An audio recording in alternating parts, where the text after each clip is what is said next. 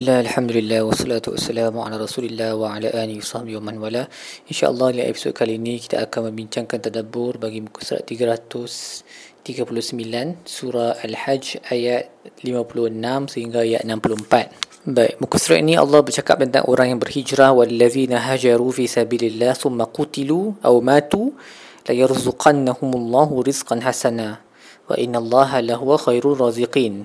Mereka yang berhijrah di jalan Allah kemudian dibunuh ataupun mati, Allah akan merezekikan kepada mereka rezeki yang baik. Nah, Allah lah sebaik-baik mereka yang memberi rezeki. Nah, Ibn Ashur berkata ayat ni mengkhususkan orang yang berhijrah untuk menunjukkan betapa besarnya uh, status hijrah itu. Uh, of course, hijrah yang paling besar sekali adalah hijrah Nabi sallallahu alaihi wasallam bersama para sahabat daripada Makkah ke Madinah lah.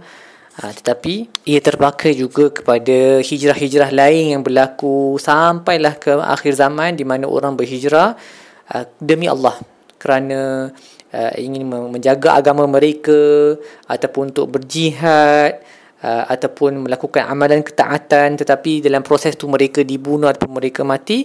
Mereka semua akan dikurniakan rezeki yang baik pada uh, pada hari kiamat lah. So menurut Imam Al-Tabari, ayat ni merujuk kepada Um, apa yang akan berlaku pada hari kiamat nanti, sebab ayat tu berkata orang yang berhijrah dan kemudian dibunuh ataupun matilah.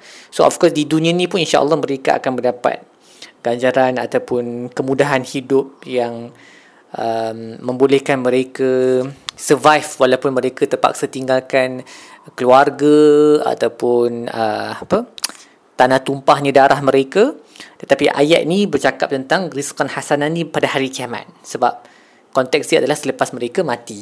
Tapi syarat dia adalah untuk berhijrah di jalan Tuhan lah. Dia bukan untuk mencari, kalau setakat untuk mendapat pekerjaan yang lebih baik ke, ataupun berkahwin untuk perempuan ke, berkahwin dengan wanita di tempat lain ke. Yang itu semua tak tak terkira sebagai fisabilillah, seperti mana hadis yang terkenal dalam kebanyakan buku-buku hadis.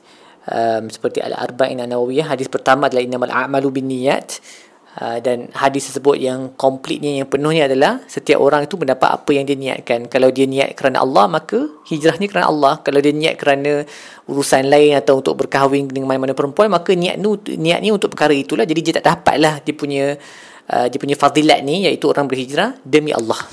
Kemudian Allah bercakap pula tentang orang yang um, membalas balik apabila mereka dizalimi. Zalika wa man aqaba bimithli ma uqiba bihi thumma bughiya alaihi la yansurannahu Allah.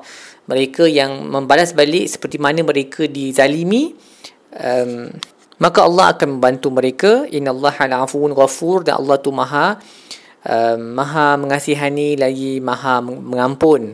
Dan Ibn Juzay berkata, kenapa Allah mengakhiri ayat ni dengan uh, afuwun ghafur, sedangkan um, ayat Ayat sebelumnya adalah berkaitan dengan balas dendam. Jadi ada jawapan dia adalah daripada dua aspek. Yang pertama, dengan menyebut sifat ini, in afuun ghafur ni, dia adalah satu isyarat kepada manusia bahawa walaupun mereka dibenarkan untuk membalas dendam dengan apa yang setimpal dengan kezaliman yang menimpa mereka, yang lebih baik adalah untuk uh, maafkan, maafkan, overlook the people's fault. Itu itu um, jawapan yang pertama. Uh, jawapan yang kedua adalah Allah akan mengampunkan orang yang membalas dendam uh, terhadap dia yang menzaliminya, um, kerana dia hanya melakukan uh, sesuatu untuk uh, mendapatkan balik hak dia lah. Ha.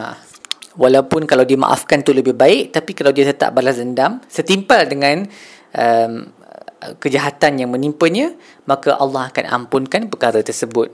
So ini menunjukkan agama kita kan adalah agama yang yang realistik lah, yang pragmatik, yang bukannya sembang, um, yang takap uh, tahap fantasi seolah-olah semua benda kita kena uh, maafkan. Tak, sebab manusia ni berbeza. Of course kalau mereka maafkan tu bagus, dan uh, tetapi kalau mereka balas dendam, itu diampunkan. Bahkan dalam setengah konteks, balas dendam itu lebih baik daripada maafkan, khususnya kalau kita tahu orang yang terlibat dalam kezaliman itu akan melakukan kezaliman yang sama kepada orang lain, seperti mana yang kita akan tengok dalam surah-surah yang akan datang.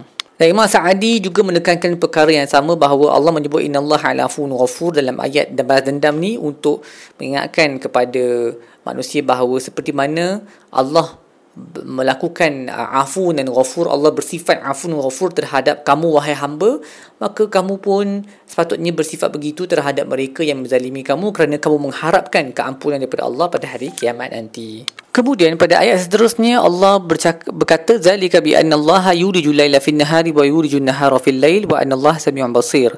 It, um, Allah begitulah Allah memasukkan siang ke dalam malam, uh, sorry, malam ke dalam siang dan juga siang ke dalam malam, dan Allah itu Maha mendengar lagi Maha melihat.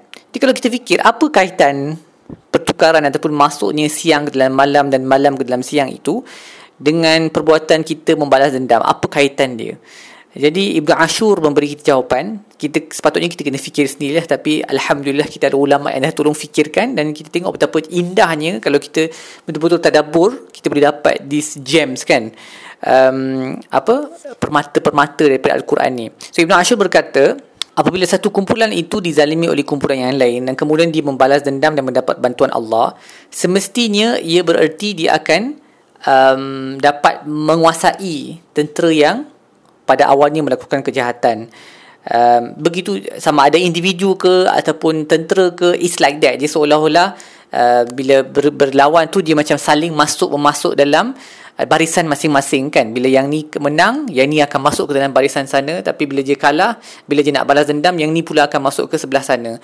Um, you can almost imagine kalau di atas medan perang tu, kalau kita ada drone punya gambar, kita boleh nampak macam tu lah bagaimana musuh tu menyerang satu sama lain uh, di tengah-tengah. Lepas tu yang menang tu akan semakin masuk ke dalam kawasan lawan dia kan, dan bila Allah membantu si lawan ni pula, dia akan berlaku terbalik pula, yang lawan ni pula akan masuk ke kawasan yang seterusnya.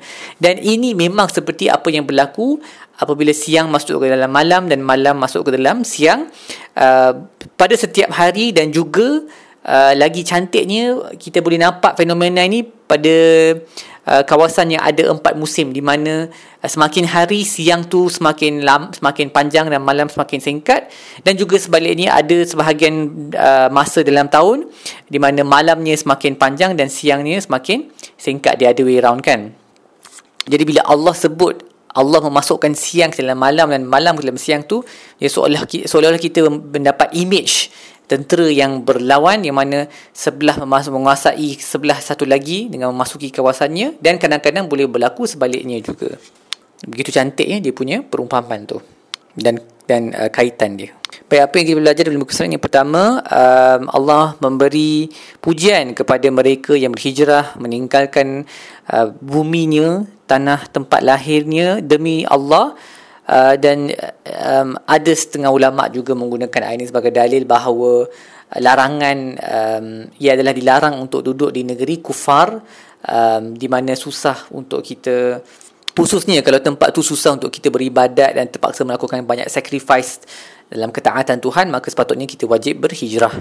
Maka kita pun berusahalah untuk berhijrah uh, daripada um, kawan-kawan ataupun companion, company yang memberi kita uh, influence yang tak baik lah, ataupun daripada tempat yang penuh dengan maksiat. Uh, kita tinggalkan mereka walaupun dia mendatangkan banyak kesusahan, uh, sambil kita berharap ganjaran daripada Allah subhanahu wa taala. Juga bila kita pergi solat subuh ataupun solat maghrib, tengoklah bagaimana malam masuk ke dalam siang dan siang masuk ke dalam malam, dan bayangkanlah bagaimana Allah membantu uh, mereka yang dizalimi apabila mereka mahu membalas dendam. Dan akhir sekali, uh, apabila kita jumpa nama-nama Allah pada hujung ayat, fikirkanlah bagaimana nama-nama tersebut berkait dengan apa yang Allah sedang cuba terangkan dalam um, pada awal ayat tersebut. Baik, setakat itu saya tadabbur kita bagi muka surat ini. InsyaAllah kita akan sambung dengan episod-episod yang lain. Wassalamualaikum warahmatullahi wabarakatuh. Wa ala sayyidina Muhammad wa ala alihi wa sahbihi wasallam. Walhamdulillahi rabbil alamin.